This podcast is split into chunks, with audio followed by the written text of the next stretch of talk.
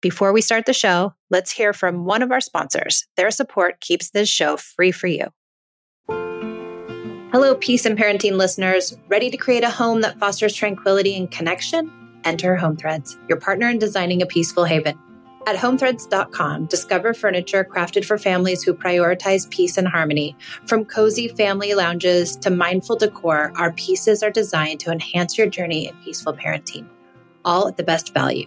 Cozy home cooked meals are one way I get connected to my kids. At Home Threads, they have all the best cookware. The Staub pan I use to make these great connective meals is easy to use and clean and can go from stovetop to oven, making it very versatile.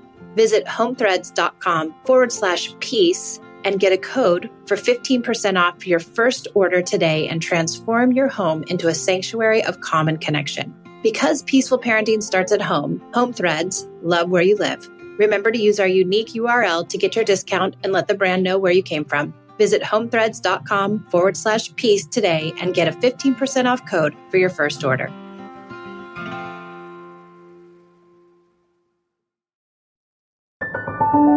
I came to parenting with everything I learned in childhood yelling, punishing, controlling, and shaming. After trying almost every method, I found connected parenting and was totally shocked when empathy, listening, doing away with rewards and consequences, and being a safe place actually worked. It moved the behaviors of my children and it felt good, especially with my very strong willed and highly sensitive oldest daughter. This podcast was born out of the idea of sharing the message and helping parents find more peace in a modern world. Welcome to the Peace and Parenting Podcast. So glad you're here. I just want to talk about what I've learned this year and what I'm still working on because I feel like I'm still working on quite a bit, but I am going to recognize the things that I really have learned over this last year and probably cumulatively over 10 years of parenting. But taking this inventory I believe gives me a good roadmap and helps me focus on what's important. So let's dive in. I hope some of you can glean some good insights from the things that I'm going to talk about. So I've learned this year that our children will grow up despite us. And I believe that when they're really young, we're in charge of everything and feel this immense responsibility to make sure everything works out really well and and that our kids are provided everything they need and granted that doesn't really change but i think what does change or what has changed for me is the idea that sure i'm going to provide everything i need to to my children but they are going to grow up and be who they are going to be, regardless of how many vegetables they eat or if they cross the street holding my hand or walking next to me. And that I can only control so much in their environment. And that ultimately, this is their life and the life that they're going to navigate. And I can be their guide. And I really don't have to be the director of their life. So that's been a really good um, realization as my kids have gotten older. The second thing is that my child's upsets are really not about me, but I can be the person to help them or to hinder them once the upset is happening. So if my child is upset, and even if it seems like it's about me because they're taking things out on me, they're telling me I'm a terrible mom and I, I don't know what I'm talking about, and how dare I? If I can rise above that, if I can fly at 30,000 feet and I can think to myself, okay, this isn't about me. Now, my child's obviously having a hard time. What can I do? Am I going to be the safe place for them to have their upset? Or am I going to turn the upset into being about me? And in my early days of parenting, I think I really did that. It all came down to what they were doing and how it was affecting me. And over the last 10 years, and believe me, it's taken me 10 years, every bit of it, to really understand that those upsets are just human nature and that's them trying to live their life and, and getting bogged down in their own feelings and their emotions and getting bogged down in in their struggles and taking it out on me because they know I'm safe. So what can I do in those moments to help them? Can I come alongside them and be calm and present as opposed to trying to correct or trying to scold or trying to punish or trying to redirect. And when I can adopt this idea of being supportive in those moments that are very tumultuous, I have much more success. So that's been a really good realization for me and something I've really grasped onto this year, especially. The third thing is that I realize now that everything I did for the last 10 years is helping me get through these teenage years. Because I'll tell you what, people think toddlerhood is hard, and it is. It's really hard. Teenagehood is just as hard. It's not easy being a mother of a teenager. It's so hard because the stakes are so high. And what I realize is that connection and everything that is built during connection, meaning the relationship that I have cultivated with my children, with my daughters over the last 10 years, is really paying off now because they trust me. And it's taken me a long time to get them to trust me, and I trust them. And now that we have this trust, walking through these teenage years where things can get really dicey is easier because we have the foundation of trust and mutual respect and unconditional love. And now that we've created those things over these last 10 years, we can get through teenagehood that much easier. So I know everyone feels like, well, they're so little and what does it matter if if I'm coming with connection or if I'm using a little bit of timeout or I'm using a little bit of bribery, it's good enough. And it, and it and it might be. But what I'm saying is that whatever you're doing now is setting yourself up and your relationship with your child. You're you're you're creating the setup for when they're teenagers. So if you're really cognizant about what you're doing now, you can really make a big difference when they're teenagers. Now, if you just have teenagers, even a more of a reason to be very cognizant about the, the connection pieces that you're building into your relationship because those transfer to them no matter what their age is. So those three things are really important that I think I've I've learned this year. And one more thing is that connections is still at the root of everything parenting for me everything I do is based on the idea of connection. And many people will say, well, what is connection? Well, I don't understand what I'm really connected to my kid. Well, we feel connected. I think connection for me is the idea of abandoning punishments and ridicule and shame and embarrassment and bribes and rewards, abandoning those ideas completely, just getting rid of them. And people will say, well, what are you, what are you going to replace them with?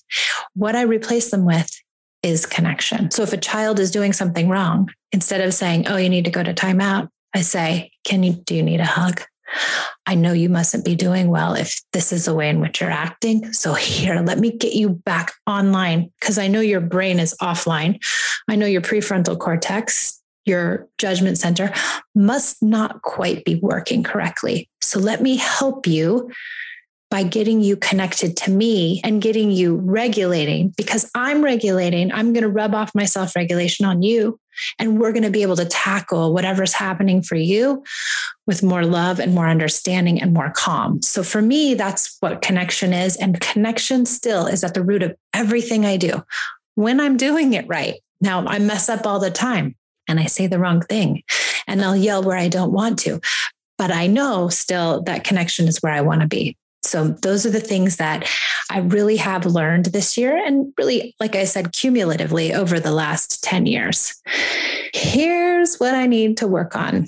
And, you know, they're almost, some of them almost are hand in hand, which is interesting because I worked really hard on them, but some of them I still need to work really hard on.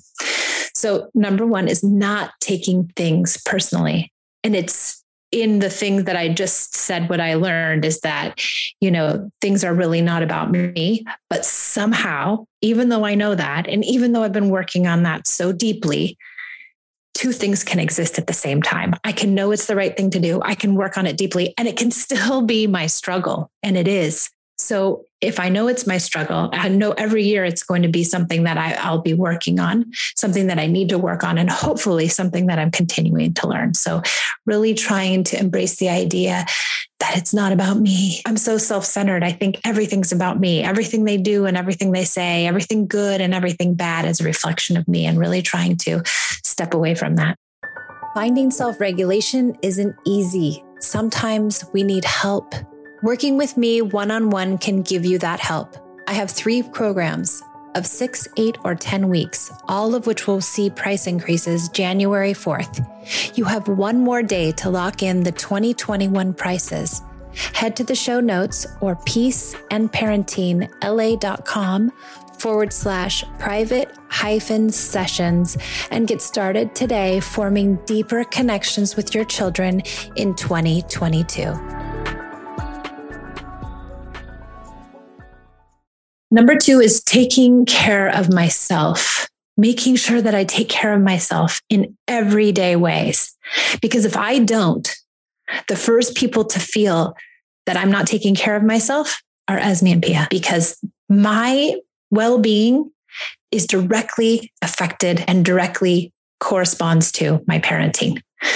So if I'm not doing well, those two notice. If I'm doing well and I'm happy and I'm jovial and I'm walking through life with sunshine and I'm walking through life feeling, you know, taken care of and I'm walking through life feeling, you know, emotional abundance, then that trickles down to my children. If I'm doing good, they likely are doing better because I'm doing good. It doesn't mean that they don't have upsets. It also doesn't mean that they don't have things that are hard in their lives. And I think parenting has become that. I think we believe that if our kid is behaving well, then we're doing a good job parenting. But I believe that our kids are going to behave just how our kids are going to behave. And the testament to good parenting is how did I respond to that interaction that was hard? And I know my responses to difficult interactions are so much better when I am feeling good and when I'm resourced and when I'm doing well. So, taking care of me is really important and trying to find things to do for myself, trying to exercise, trying to drink my water, trying to take a walk and get outside and be outside for a while, trying to say no to things that I know don't nourish me, and trying to keep everything in perspective and, and in balance. How much social life do I need? And how much time do I need to spend with my children? And how much time do I need to spend with my partner? And all of those things in my life, like trying to maintain that balance so that I can feel balanced and do better with my children. So I know a big one for me right now is drinking my water. And I've really been trying to drink a lot of water in these last few days because I had, I go in waves of drinking my water. And I know that I've been really shirking my water duties. So I'm back to drinking my water and trying to get my exercise in and trying to really take care of myself so I can be a good mom. Okay. The third one is that I'm still working on is know that it's okay to mess up even when you're a parenting expert. And I think this has been hard for me because I sometimes I feel judged. You know, if my child does something wrong and we're in public, or my child does something wrong in front of someone I know, or my child does something wrong in front of a family member, I think some of them might look at me and judge me and say, well, she's the parenting coach. I guess she really doesn't know what she's talking about. She really doesn't know what she's doing because her kid's still acting, acting up or acting out or doing something wrong. Or, oh, I, I, I heard her yell at her child. She's um, she's obviously not a good parenting coach because she still, you know, she says she says don't yell at your kids, and I, I see her there yelling at her kids. So I, I feel like this extra pressure to be perfect. And it already plays into my already existing idea of perfectionism. And so I really have to fight hard against thinking that I need to be perfect or thinking that I need to have all the answers or thinking that my kids need to be well behaved all the time or I need to be well well behaved all the time and and in, in the same breath I need to forgive myself and forgive my children. I remember when I first became a parenting coach and I went to this park and Pia was throwing a colossal fit and she was rolling around on the ground and throwing things at me. And this woman walked by me and she had just asked me about one of my um, groups. And, and I was so embarrassed. I turned beet red and I came home and I spoke to my listening partner at the time. And, and she just said to me, she's like, this has no bearing on whether you're a good coach or a good mom or a good anything. This is life. And she was so right. This is life. And we can't judge ourselves and we can't judge others. And, but it's hard. It's hard not to. So I have to really keep in mind that being a parenting coach doesn't mean that I have all the answers or that I am doing it perfectly, because I certainly am not. And then the last one, which kind of goes along with that, is giving myself grace and not beating myself up for my mistakes. So, so then I, these two kind of go hand in hand, right? I, I feel badly because I've made the mistake. And so I go into this deep, like, oh, you're terrible, horrible. And then I think I'm not a good at my job and I'm not good at helping other people because I've had a transgression and really being able to forgive myself and saying, That's normal, Michelle, to have a transgression. That's normal to not do the right thing all the time. Did you apologize? Did you make amends? Did you make it okay? Okay, now we move on and we don't beat ourselves up because when I get into that beat up place, then I'm not doing well. And when I'm not doing well, then I'm not parenting well. And when I'm not parenting well, it reflects on my kids. So it's like this snowball effect and this domino effect of all of these little facets coming down to taking care of myself and being kind to myself and really embracing my mistakes. And that's been difficult, but I'm working on it. And often in my posts in IG, if you follow me, I'll say, Oh, I yelled at my daughter today. Not often, but when I do, I try to post about it because I think it's we all we're all there. We're all there together, you know, trying to do better. And and even me and even any of us cannot be perfect. If I have any advice, it would be don't give up. Don't give up on connection. Don't give up on parenting this way. Don't believe because you have a hard day or that certain technique didn't work perfectly, or I've been listening to all these big feelings and they just keep coming and they just keep coming and I can't possibly do anymore. Just keep at it. I see lots of parents who keep coming back to connection and they keep coming back to work on themselves. And their reactions get there over time and their kids get there over time. But this is not a quick fix. This is not a you know easy endeavor. This is a lifetime formation of a relationship with another human being, a very important human being, the most important human being in your life, your child. And so this is hard work. It's long work, but it's very satisfying work. So don't give up. I do also see the, those people who decide it's too hard and that somehow they require perfection of themselves and that this parent parenting journey is not practice. It needs to be, you know, just so. And so I occasionally see people who will abandon the whole idea because it's too hard and they can't accept that it's difficult and they can't accept their own mistakes and they can't accept that it's not about a child behaving better. It's about really forming this relationship and that forming this relationship is so much more difficult and more in depth and has so many more facets than just getting your kid to brush your teeth. And so I, I do find that some people can't do it. And I get that. I really do get that. It's really, really hard. And we're always constantly practicing and trying to do better and trying to get better. And so I hope that you will continue on your journey with connective parenting and finding more love and peace and unconditional love for your kids and for yourself, especially so that you can do this hard work. And I'm wishing you the happiest of New Year's and hoping you're finding love and peace with your family. And please please find me on Facebook and Instagram. And I would love for you to leave a review or a rating. I love hearing from folks who are listening. I often wonder, like, is there anyone listening? What are what do what do they think? And so I would love for you to to leave a message. Um, I read them all and I love them so much. So Thank you for being here and thank you for listening to the Peace and Parenting podcast. And I will see you guys next time. Happy New Year.